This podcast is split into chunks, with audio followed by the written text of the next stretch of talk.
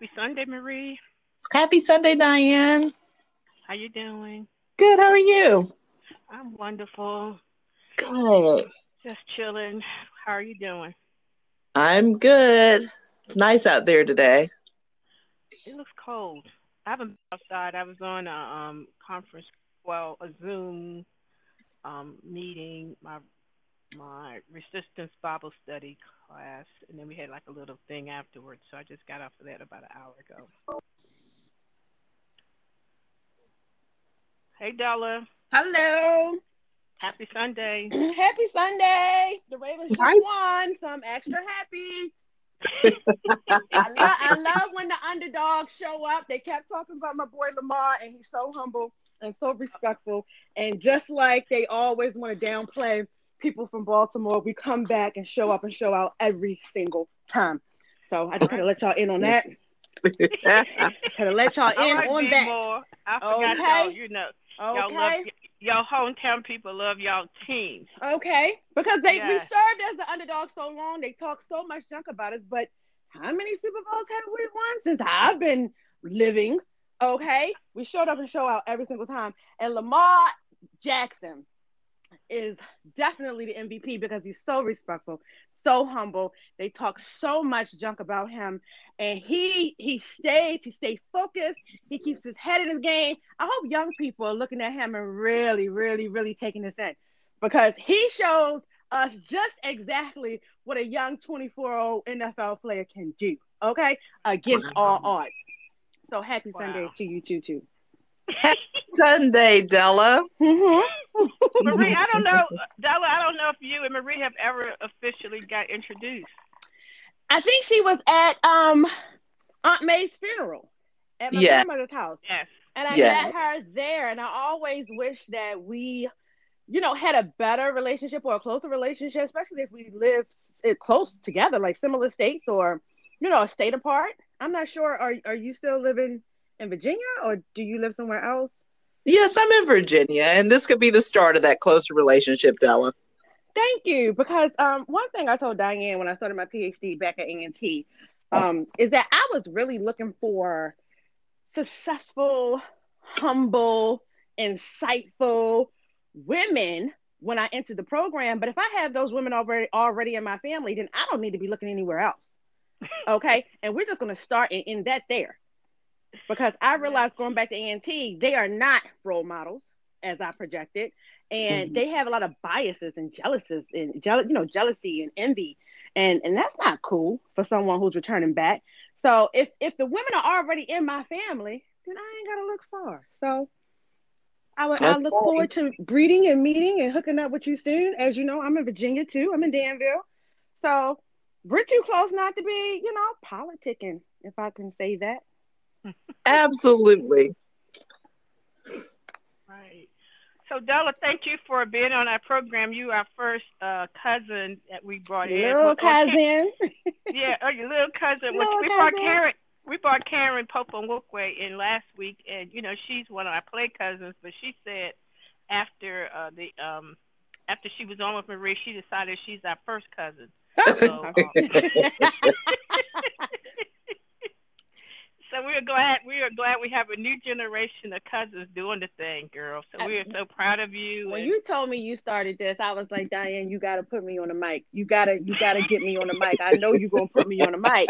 Please tell me you're gonna put me up on the mic. So I was already excited. I just want to hear the Jews y'all were gonna drop because as you know, like Diane, she's we've been in close proximity with Diane since we were babies. So Diane been dropping Jews and knowledge since I could walk. And I just had to be I had to be a part of this. This was epic. Man. is wonderful. Well, but you know what I was thinking about when you was talking when um, when Marie first met Uncle Charles.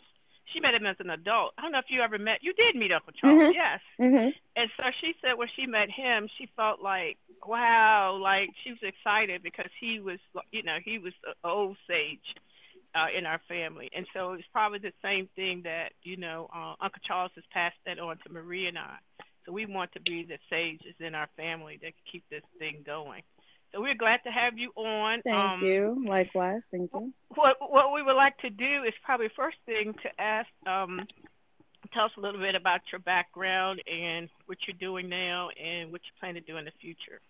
Okay, so I am a civil engineer, environmental and civil engineer, currently working on her PhD at North Carolina A&T State University. I've been an engineer for about 16 years now. Um, my background as far as STEM education highly honors um, engineering and mathematics.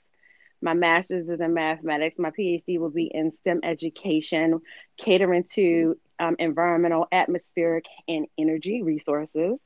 Um, the goal for me right now is to launch my own business, which will be a STEM based business called Mommy, which would be Mothering Our Mother Earth. Shout out to Diane with Mom's List, Mothering Our Mother. I took it a step further and added an E because I wanted to make sure we um, understand uh, kind of globally where we are with sustainability. I believe we can change the footprint, our carbon footprint, that is, over the next few decades. And I just need to get busy and get started. So, my primary goal is to pretty much push my aquaponics research, turn that into a business while also educating, um, I'm going to say K 12, as well as their parents and guardians just to get them kind of introduced to what aquaponics could do for us as um, uh, I would say a STEM footprint for the future. And all of this is to prepare our future, I would say our future working professionals that they can be sustain, um, sustainable solutionists as well. So right now I am kind of just playing around with um, branding STEM and how how that could I would say collect the masses. Right now, since we're such in a, a sensitive climate, I think this is a good footprint to kind of introduce something new to the world, to kind of get their minds going in a different direction, something that's positive, something that is lasting, something they can use for forever, and kind of change, I would say, the uh, STEM language that's inclusive to all. So that's that's my goal right now is to brand STEM, to market STEM, and to pretty much be the, the forefront, the forefront runner of STEM education and STEM resources. So by day, I work as an engineer, and by afternoon, day, and night, I work as a STEM solutionist. And my background, of course, I'm a Baltimore City, city native, um, originally born in Tulsa, Oklahoma, grew up in Baltimore City, went to Baltimore City College High School. Shout out to City Knights. Um, and then later started my career at A&T with my engineering studies and moved on to Morgan State, where I did my master's, and back at A&T again, Aggie Pride, to finish out this PhD and to launch, launch this STEM business. So that's pretty much about me. Um, I come from a, a, a, family of, I would say, engineer and business folks who love learning um, and love pouring out and love providing resources to the masses. That's all I've ever seen. And um, as much as I didn't want to absorb that trait of my family, I seem to have fell right in, right in, right in tune with it. So that's what I'm here to do. That's my purpose. That's my footprint. And I hope I'm going to be making some waves over the next couple of years. So Della, when when do you estimate that you're going to have your PhD? I should be done. My my graduation date is May 2024, but I'm ahead of the game. I actually am done with all of my coursework after three semesters. So technically, I am done with my um, coursework for my PhD. I just have to do my research. So what I call myself doing now, since I'm just in my second year, I'm going to have fun with this thing. And I feel like when I have fun with something, that's when the best substance come out of it. Mm-hmm. So I could be as I could be finished as early as next year, or I could keep my 2024 graduation date, which I may keep only because there's so many resources um, out there while you're in school. And I really just don't have enough time and energy um, to gather all these resources. Um, I see why people take six to 10 years to finish their PhD because there's so many things to get involved with, so many programs, so many different directions to go into. Um, I really don't have six to 10 years to finish because I'm kind of on a fast track. So somewhere between 2022 and 2024, I'll be done. So what do you mean you're going to have fun with it? Well, education for, mo- for most people um, I would not consider it as fun or even interesting. Um, like my engineering degree, I did that because I was good at math and science, and I wanted a job that paid some money. Um, so I just kind of tailored my career towards my traits being an engineer was everything but fun. Okay. It wasn't fun until my 16th year. So I didn't fall into fun until I really went through the trenches. So mm-hmm. now that I went through the trenches, and one thing that they tell me in research is when you put those 10,000 hours in or 10 plus years in, then you can now almost contest authority. And that's where I am. I, I can contest whoever I want to if they're contesting me. And you can't you can't hit this point until you put so many years in and you kind of know what you're talking about. And I don't talk unless I know what I'm talking about. I don't I don't give people my opinions. I don't get I give people facts. So when you get to the point where you can give people facts, you can have fun with it because you're not scared, you're not timid, you're not intimidated. You have the background, you became the expert, you know what you're talking about. You walk the talk. So now that I'm in that point, I'm like, I could just chill. And that's what I'm doing. I want to chill and have fun. See, when you're under scrutiny and under pressure and you're dealing with racism and you're dealing with prejudice and biases, it's hard to have fun because all those things block fun. They block joy. They block peace. They block everything that's good and you're doing something good in your career, you think, but you have all these distractions, you know, uh, wickedness or devil like, uh, you could call it whatever you want to call it, is negative.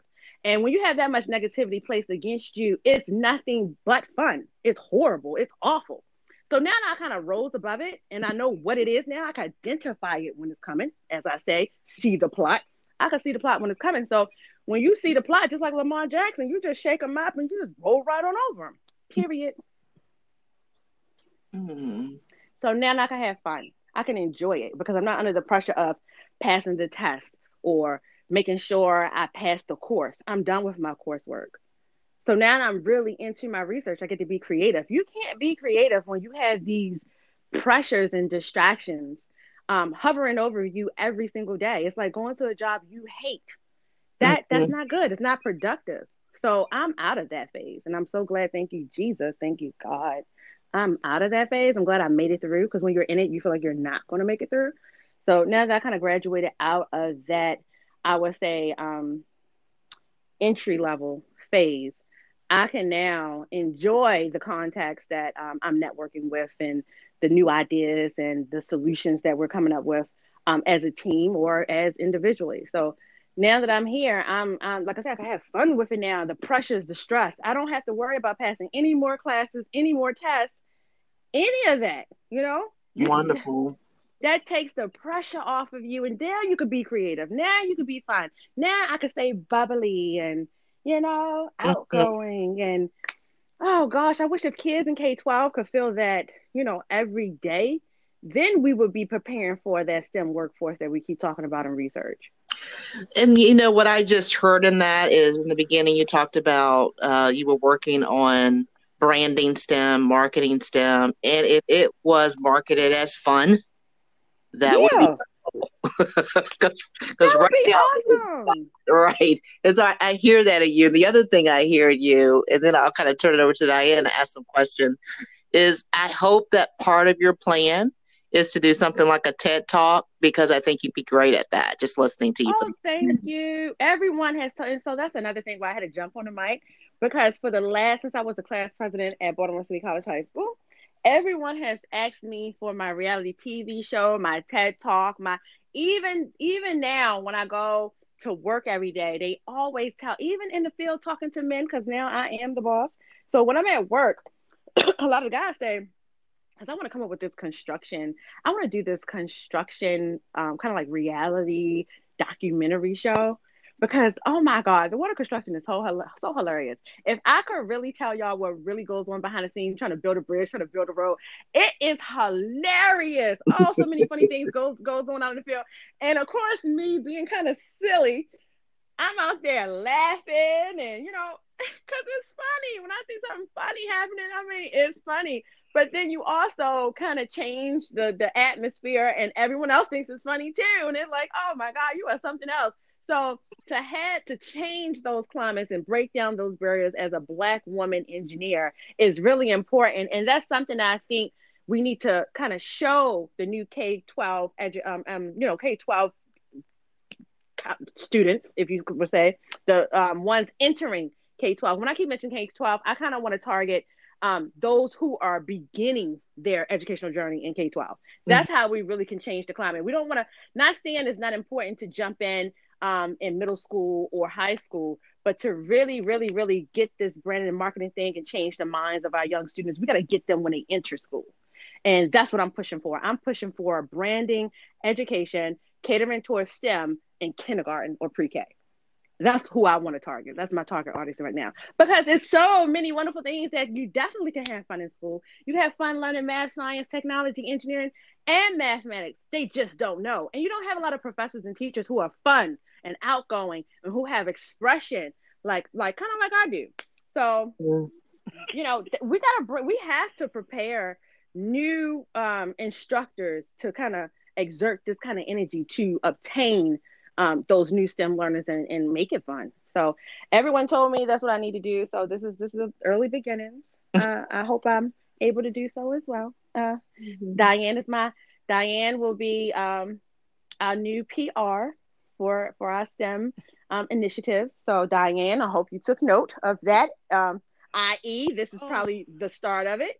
So that is actually something that we're definitely um, looking into as far as marketing and branding STEM is getting me on some type of platform where people could definitely hear and um, kind of even if you want to watch it visually mm-hmm. and, and kind of say, okay, oh, she, we could do this. She's cool. I, I, we could do that too. I'm, I'm a, I'm a black female. I'm just a black, I'm just a female period. And I'm not scared of math and science. Like she did it. I could do it too. And that's what it's all about. Like being able to share that experience and um, ho- hopefully cultivate new minds and build that STEM workforce that research keeps pounding in my brain um, consistently.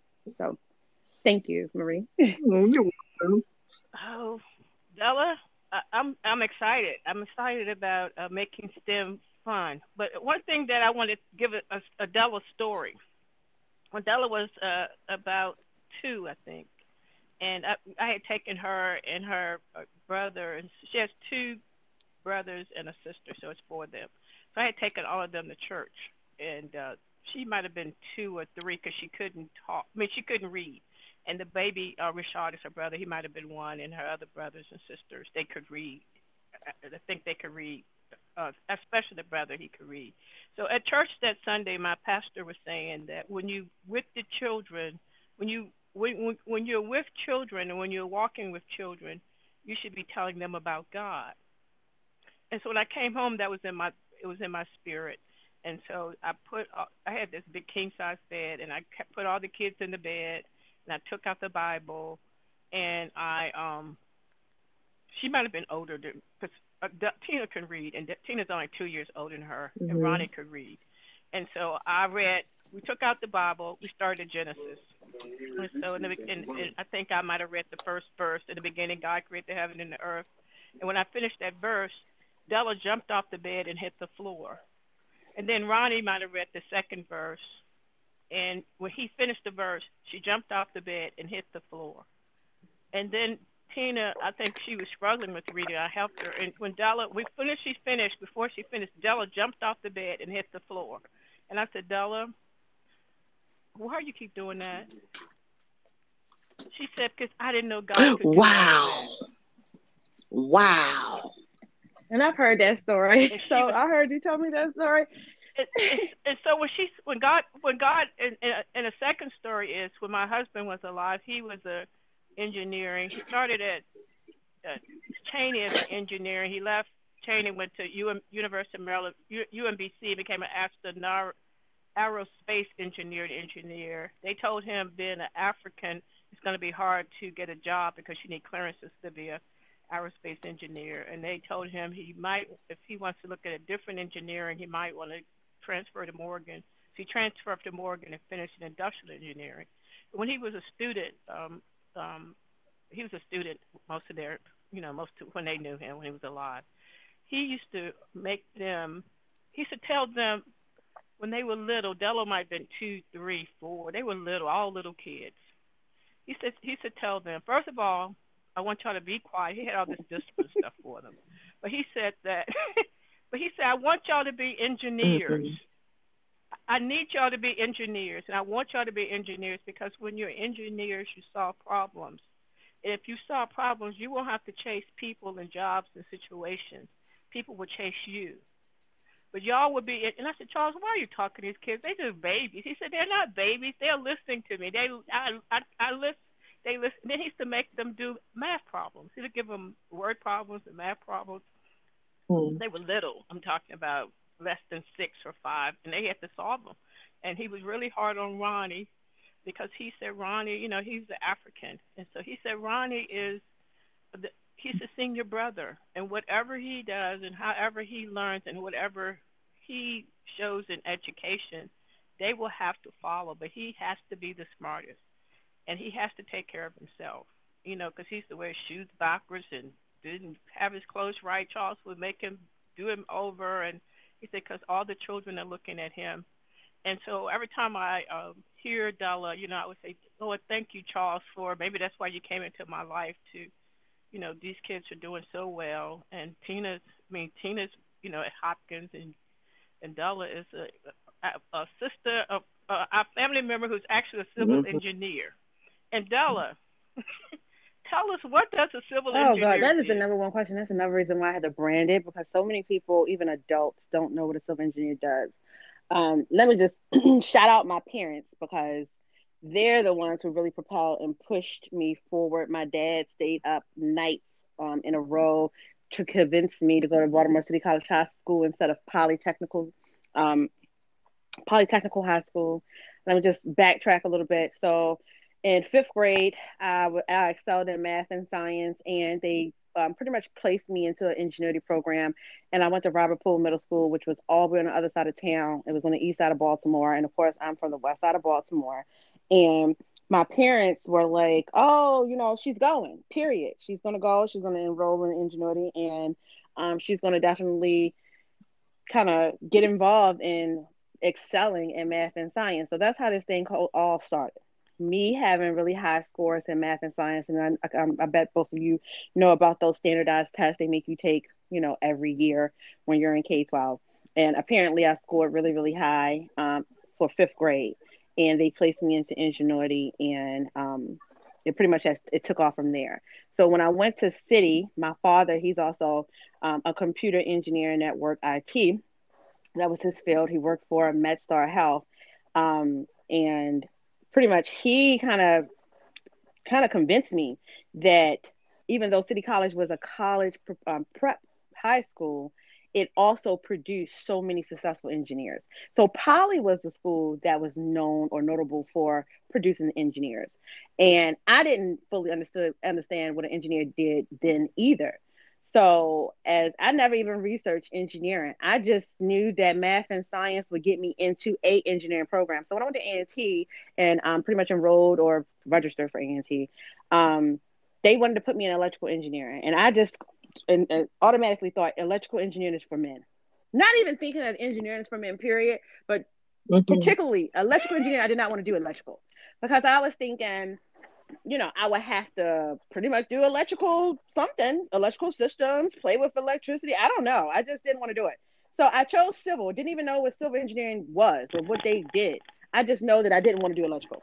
So when I enrolled in the civil engineering program at A&T, we had what you call colloq- colloquium you take it your freshman year and they bring all these engineers in to talk to you and speak to you um, so civil engineering kind of in a, in a short run it, it houses transportation it houses environmental it houses construction of course infrastructure it houses um, i would say traffic design um, vertical building which would also fall under construction um, it kind of houses all of the engineering disciplines under one because civil engineers could do all of the engineering disciplines. It's the only engineering discipline that could do every other discipline. We can do mechanical, we can do electrical, we can do environmental. All right. So if you go into something like petroleum or even chemical or mechanical, you're kind of facilitating all of your work towards that particular discipline. Civil engineering is the only one where you could do, uh, I would say, a massive um, collection of engineering practices. So civil engineering ha- houses everything under civil anything dealing with people, anything dealing with land, anything dealing with water. Um, so under those domains, you could pretty much build a career um, just doing anything under those disciplines, you know, solely. So it's the only discipline where you could do transportation, you could do design, you could do traffic, you could do mechanical, you could do um, water resources, because I pretty much have tapped into a little bit of everything. And civil engineering is also the only discipline where you're going to walk through all of the disciplines as well. No matter which field you go into or which discipline under civil you go into, you're going to end up walking through all the other disciplines as well. So, in a nutshell, it has anything to deal with what I'm going to say water, air, and land. Far as infrastructure, infrastructure, um, building, new design, um, any of the regulations that houses the, um, I would say, um, restrictions for use. So I'm saying the restrictions for water, restrictions for air, the restrictions for land. All of those are housed by civil engineers. So we build things, we plan things, we maintenance things, we regulate things under water, land, and air.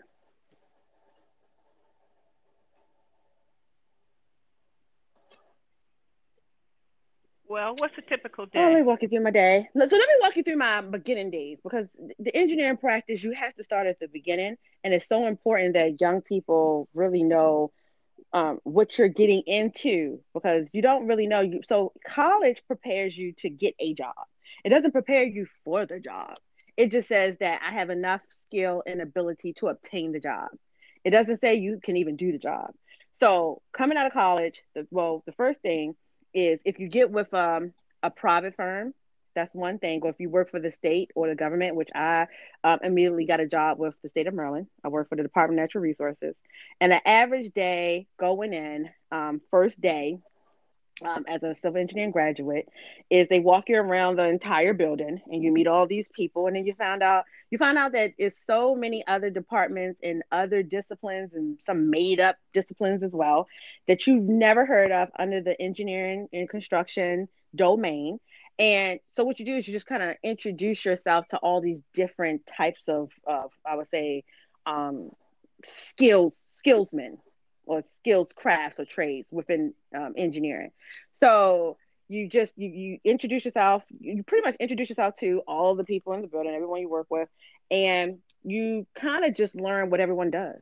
And I guess that's the best piece of um, advice for any young people going into engineering is know who people are so the best thing that I that I think I did for myself was to like be quiet in the beginning and just introduce myself and welcome people and let people welcome me. And that's it. So my first couple weeks was just just that, welcoming people, people welcoming me and me learning their position, their titles and what they do and how that influenced my work. So, like I said, the best thing to do is find out who people are, what they do, and I would say always the scale of hierarchy, your scale of hierarchy. You need to know who's who's boss, who's in charge, you know, who's the manager, who's the supervisor, because that is so important.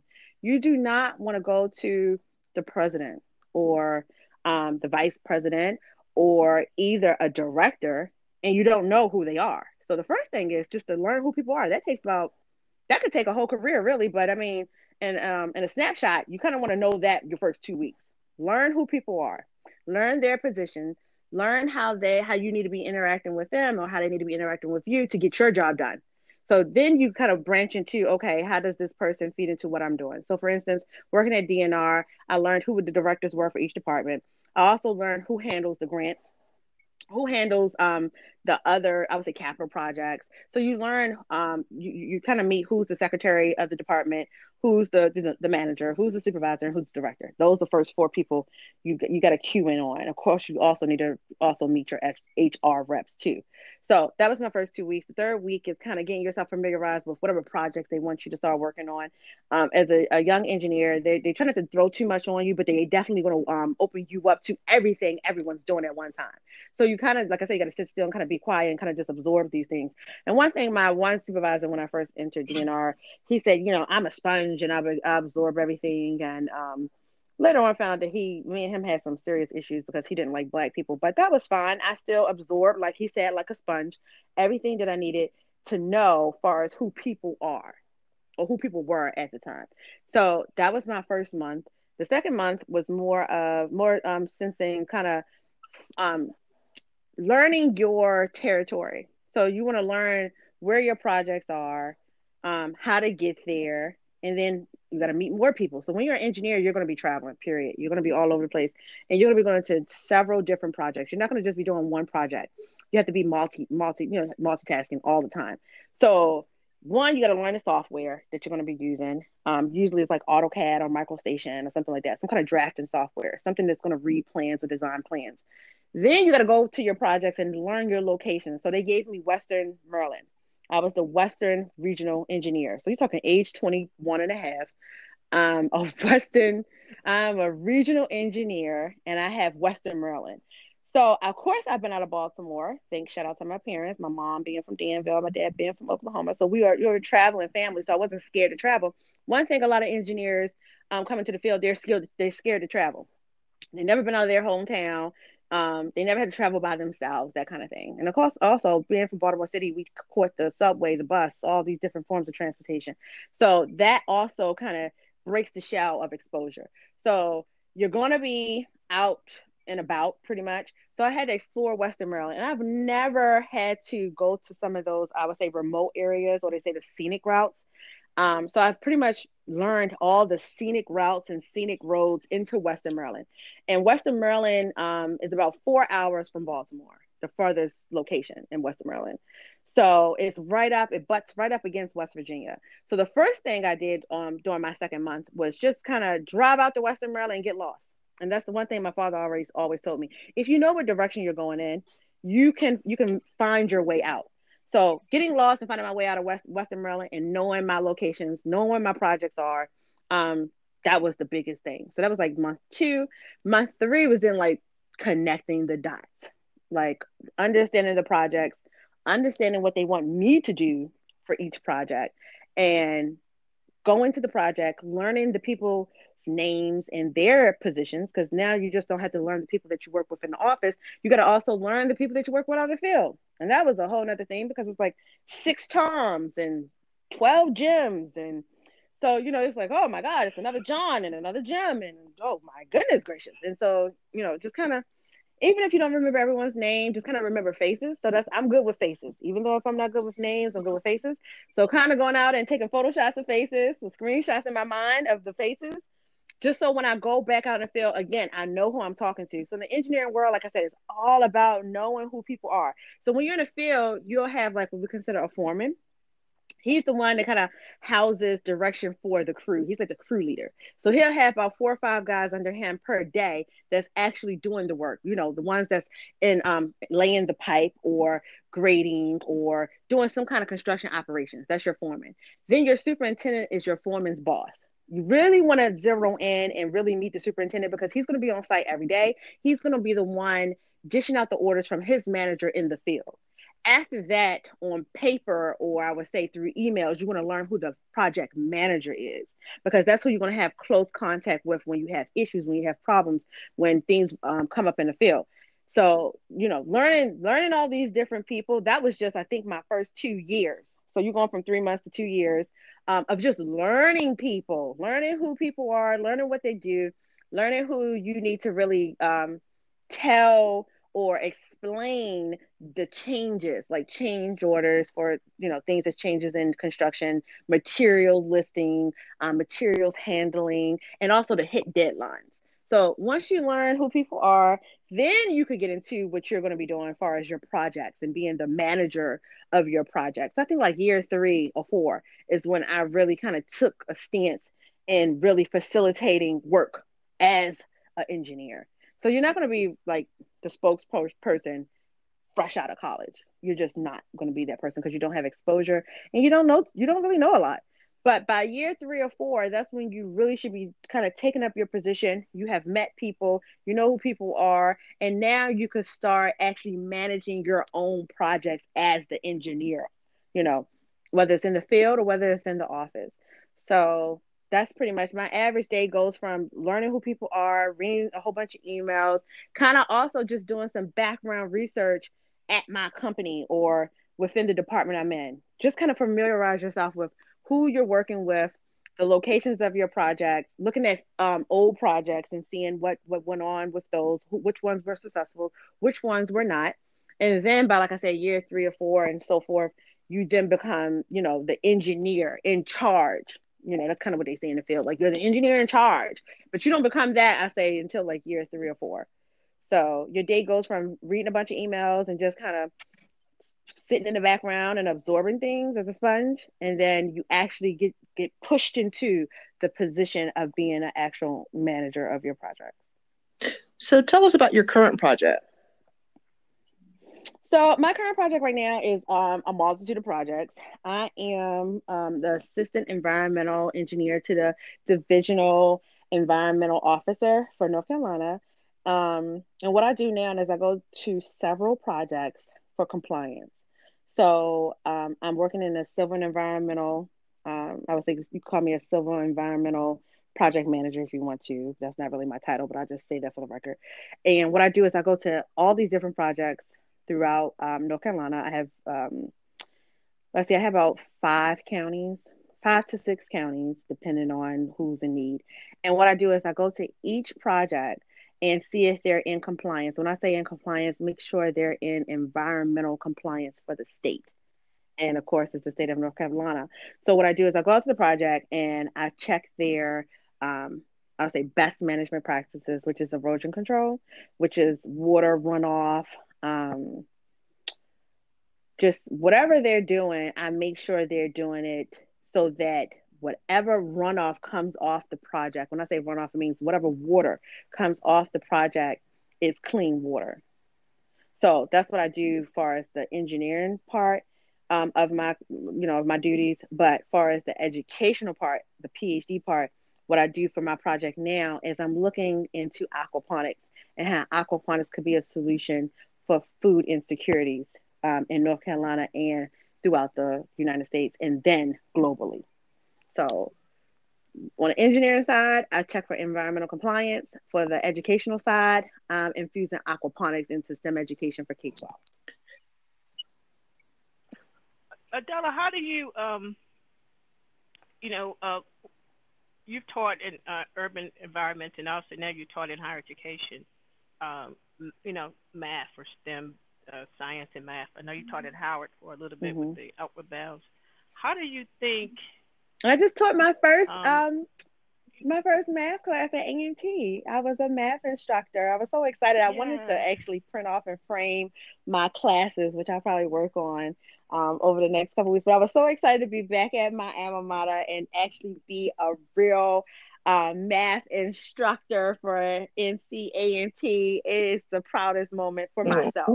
Like I felt like I did that just for fun. I did. I, I I taught just for fun because I knew um, being a graduate research assistant, I did that for um, one semester, and the students were like, Miss Moore, could you please teach us? Like, please. And I told them, I was like, no, I'm a student like you guys are. It's just that I'm a real engineer and I see the problem. Like, I'm to do something for y'all, though. And that's the last thing I promised them. When, when COVID first hit, we got sent home in February and we had to do everything online. And I just watched the faces of these math students just kind of remorse and sorrow. Um, so, so, I was just like, oh my God, I got to do something to help them. So the next semester, I took a math instructor position because I didn't want to see any more sad faces. These are young African American kids who are tr- well students because they're they're not kids, they're students who are trying to find their way. And one thing I know is if you can't pass your entry level math classes, you cannot continue your career in a STEM discipline. Now we know this is a problem, but I don't see a lot of people doing anything about it. So I have this attitude with myself where if any, no one else is doing anything, I'll do something. So I went and taught, and I was supposed to be teaching part time but they gave me 120 students. And out of 120 students, only seven students, and four of those seven, seven students pretty much dropped out. So 120, well, 100 and I would say uh, 114 students were successful in passing, and now they could go on to their next level math course and continue their disciplines, whatever you know, assorted disciplines across the board at A&T. Mm-hmm. So no one would give me the credit for that and i don't care i just seen a need and this is what all about being a solutionist is i seen a need jumped in quietly and killed it as always so wow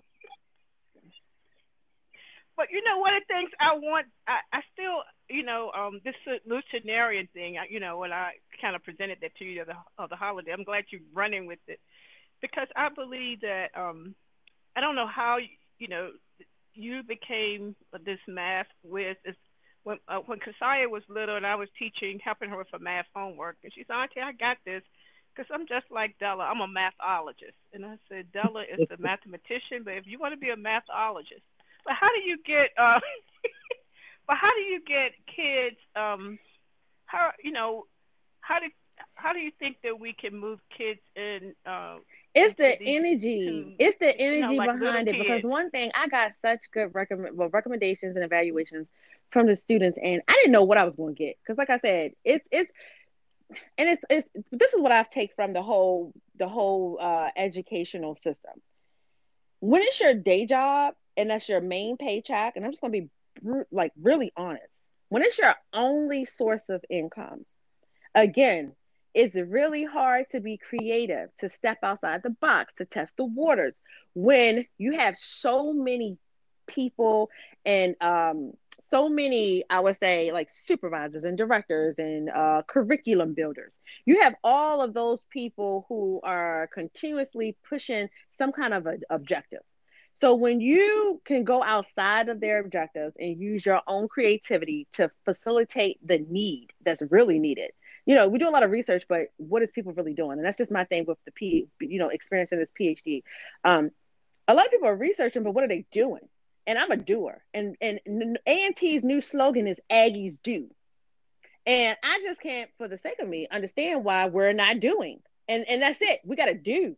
That's that's how we influence this this new generational STEM or this new um prepare for this new STEM workforce. We got to do the work. Okay, we did enough research. Okay, we've been researching for years.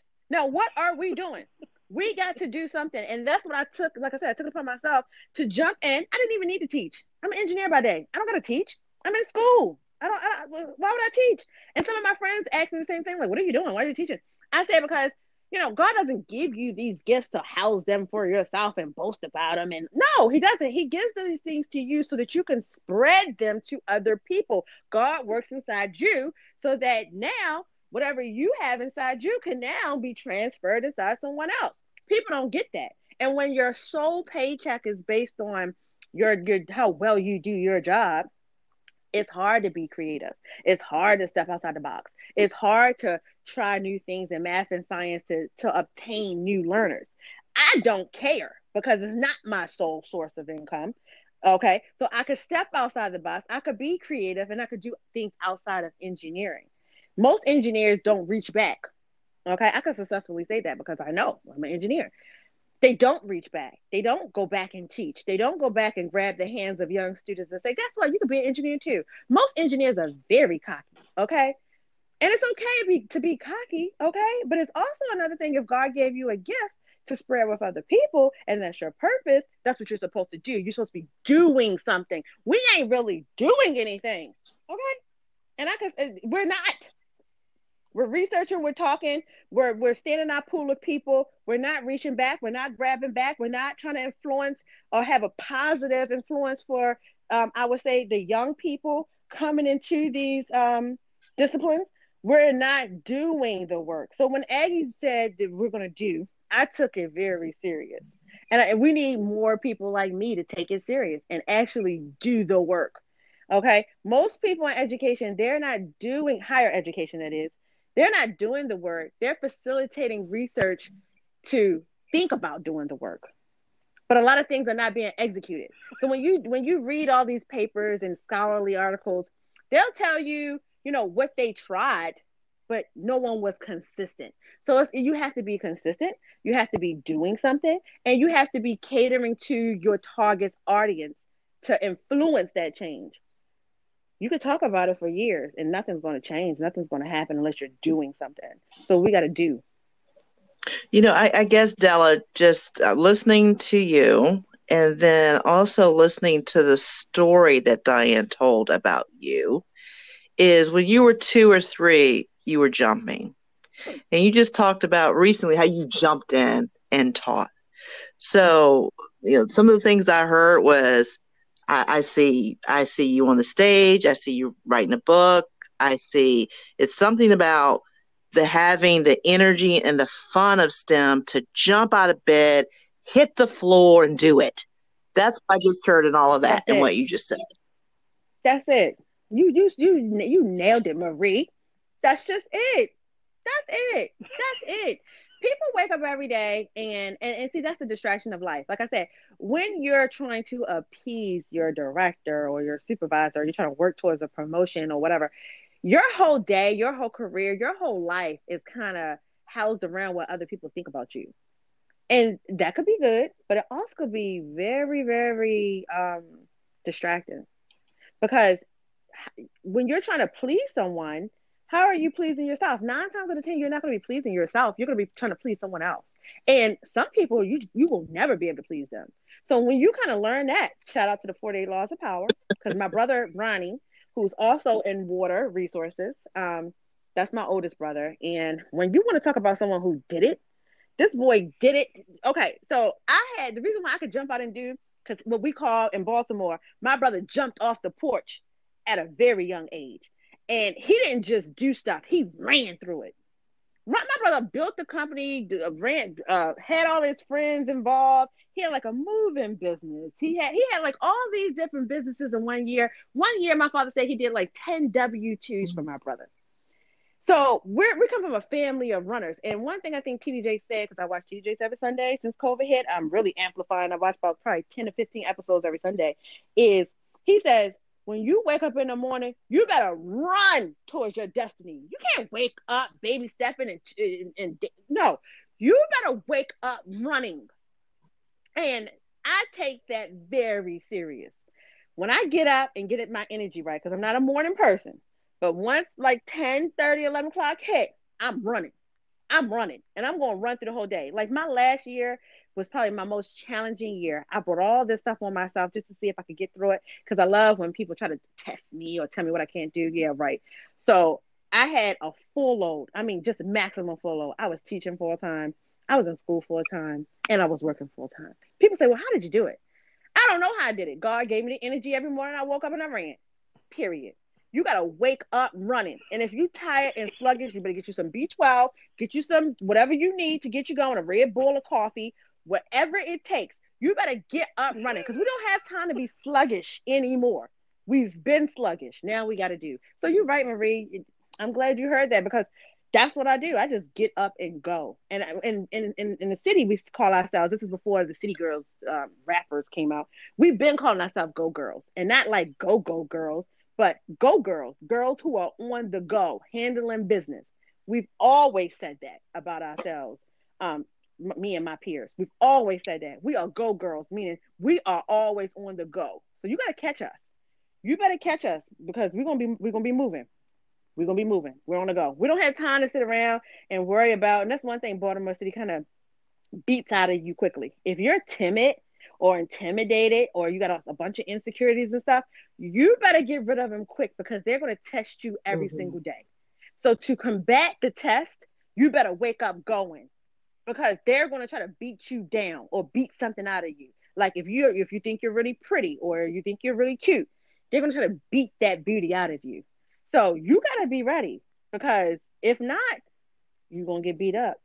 So instead of getting beat up, I'd rather be on the go. Period. Period. wow. Della, you have a lot to offer uh, the generation your generation and yeah and that's and that's the biggest thing. If i could just oh. be of influence and that's what i told my students is they were giving me some so much gracious um they were oh my god my college students this last semester they were so grateful and i could tell they were grateful because their comments for my evaluation which i thought they were probably going to give me a, a, bad evaluation because i'm very stern when it comes to education. I, it's playtime's over. I can make it fun but it's going to be respectable fun so of course I dealt with some of the challenges, same as um, dealing with high school or K K twelve public students. Okay, those were the ones I was dealing with as as freshmen um, in math entry level math class.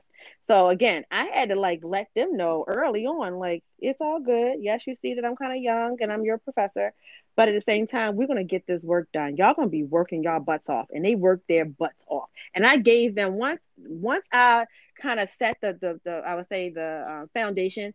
You know, it was more of a, a spiritual foundation. I always try to bring metaphysics into my classroom, um, whether it's a Zoom session or not.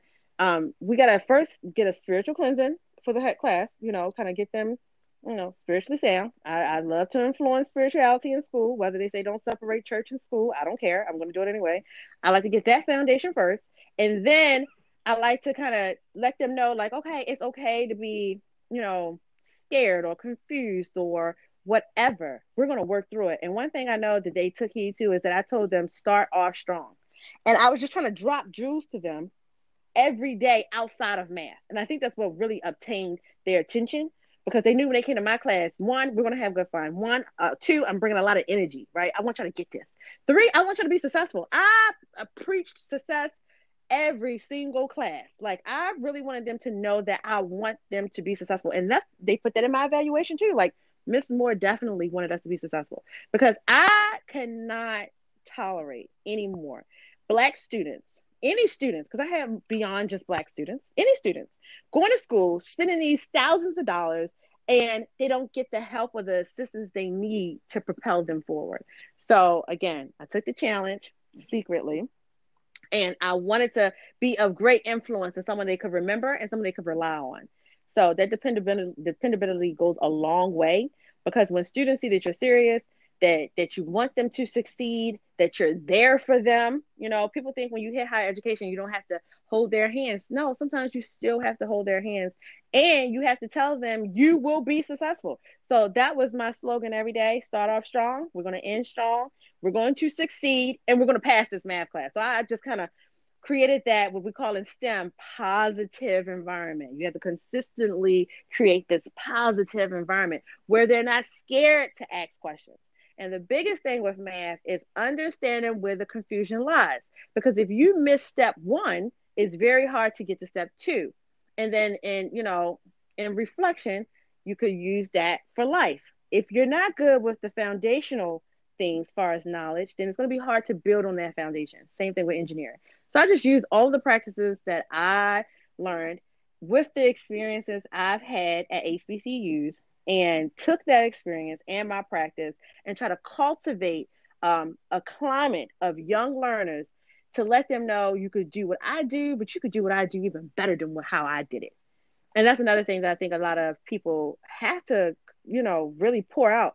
You want people, yes, to be as good as you, but it's okay for people to be better than you too it's okay. That's what we're here to do.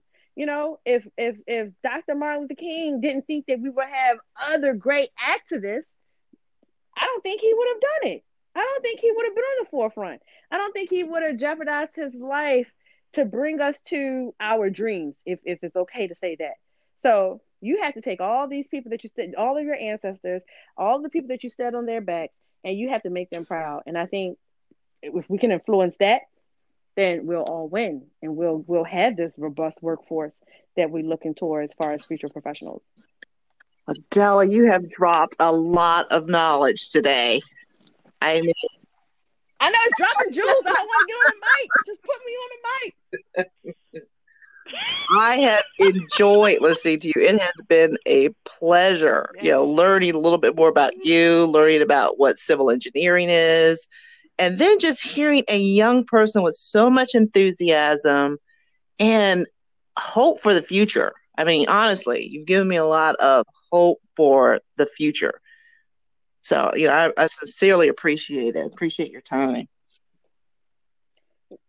You're certainly welcome, and thank you for inviting me. I just wanted I wanted to make sure I jumped in on the mic before school started back up. Um, just just to kind of because y'all my cousins. Like if we can't hold each other down, why uh, why are we mm-hmm. gonna do it? And I I love you guys. Take care of family first, and that's another thing about creating these positive STEM environments. One thing we don't ever really want to talk about education is what's going on at home. Mm-hmm. Okay, family is first. You learn everything I would say intricate to life at home first. we gotta fix that first. We gotta cultivate that positive energy at home as far as engagement first before we go thinking somebody else gonna do it for us. You know, teachers can only do for so much. Everything else is housed at home. So yeah, I, of course I was. I when I seen when I seen y'all little avatars, I was like, oh, I just know I'm getting on it. I made me an avatar, okay? Because I I'm in. Count me in. So thank you.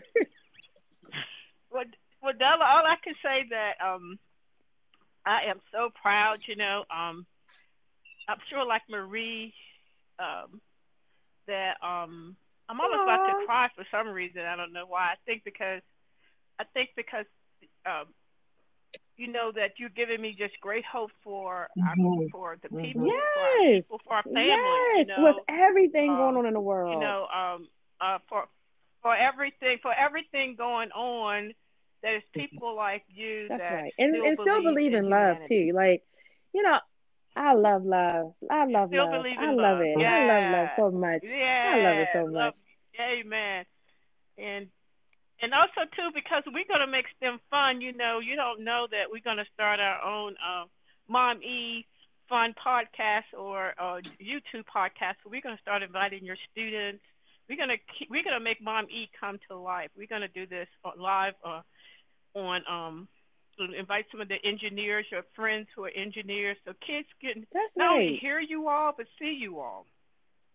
Aww. And we're gonna have a mommy YouTube channel, and so um, and so um, because I think that people think these things are far off, but um, you know, um, I want to tell people that uh, people like you and your sister, y'all exist.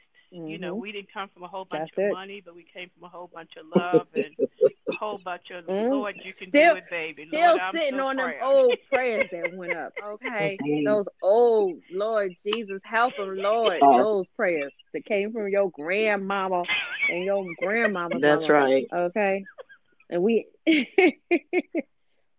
right. That's right. Please, That's Jesus. right. Help our babies, Lord. And so we, uh, please, Jesus.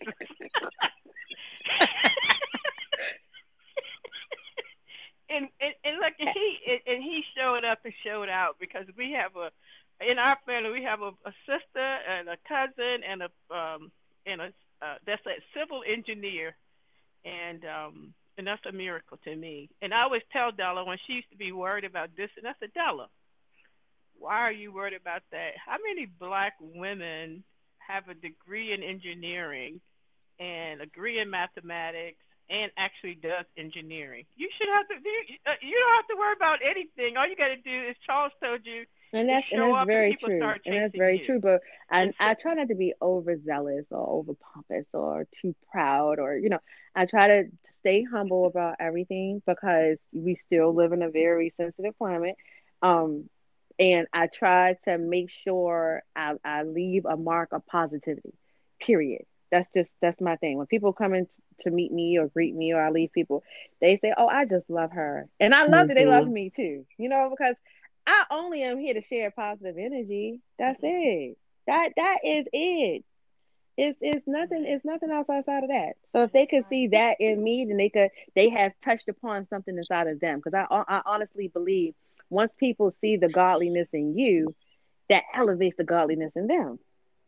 Well, I've definitely experienced the positive energy, Della. Definitely. Well, Della, Oh, that's all I want. Mm-hmm. Mm-hmm. maybe maybe that's why I felt like crying a little. Maybe I'm, I'm feeling joy. I'm feeling right. joy. Yeah. Yeah. Yeah. Feel the joy. Good Feel tears. the joy. Good tears. Unspeakable joy. That's it. Good tears. Positive It's also to tears. show Tears to of get your mind off of Yeah, all of the rivers other of negative joy. things that's going on. Okay, because we're gonna make it, black people. We're gonna make it. Okay, who stormed the White House? We still gonna make it. That's it. That's it. That's it. we already made it. We already made it. You already made it. You are you are you are uh, I've been to Western Maryland. I know what's in Western Maryland. You was out I'm- there trying at to tell you. 21, you know, um and you uh and you uh you know, I went up there one time. I've never Oh seen my snow snow up to the doorknobs. And I and I was thinking, wait a minute, I know this is right. Thank Like, you, Thank you, Della. ladies. But thank you, Della. Thank Um, you, Marie. Thank you for Yes, dropping your uh, dropping knowledge even on the old girl. And I We appreciate it too, because I've been listening to y'all podcast since y'all started, and this is great. I love it. I just had to be in with the cousins because I'm a little cousin. I just couldn't wait to get on this thing. Oh my god, I couldn't wait talking about cousins dropping knowledge. Oh, let the little cousins in, please. So I'm a little cousin. I just had to get on the mic real quick, drop some Jews with y'all. That's right. You, you, you, you. That's right. We got us some jewels drop, baby. All right, Marie and Della, we just thank you all for our. I don't know which episode it is. We're on. This is this is episode we number fourteen. So Okay. this this does conclude episode fourteen. We would like to thank you so much, Della, for your time and wish you the best of everything. And please let us know if you need anything. Oh, thank you, and likewise, much success to your show. And please bring me on again. I'd love to come again. Okay. All right, thank you. We All right, bye.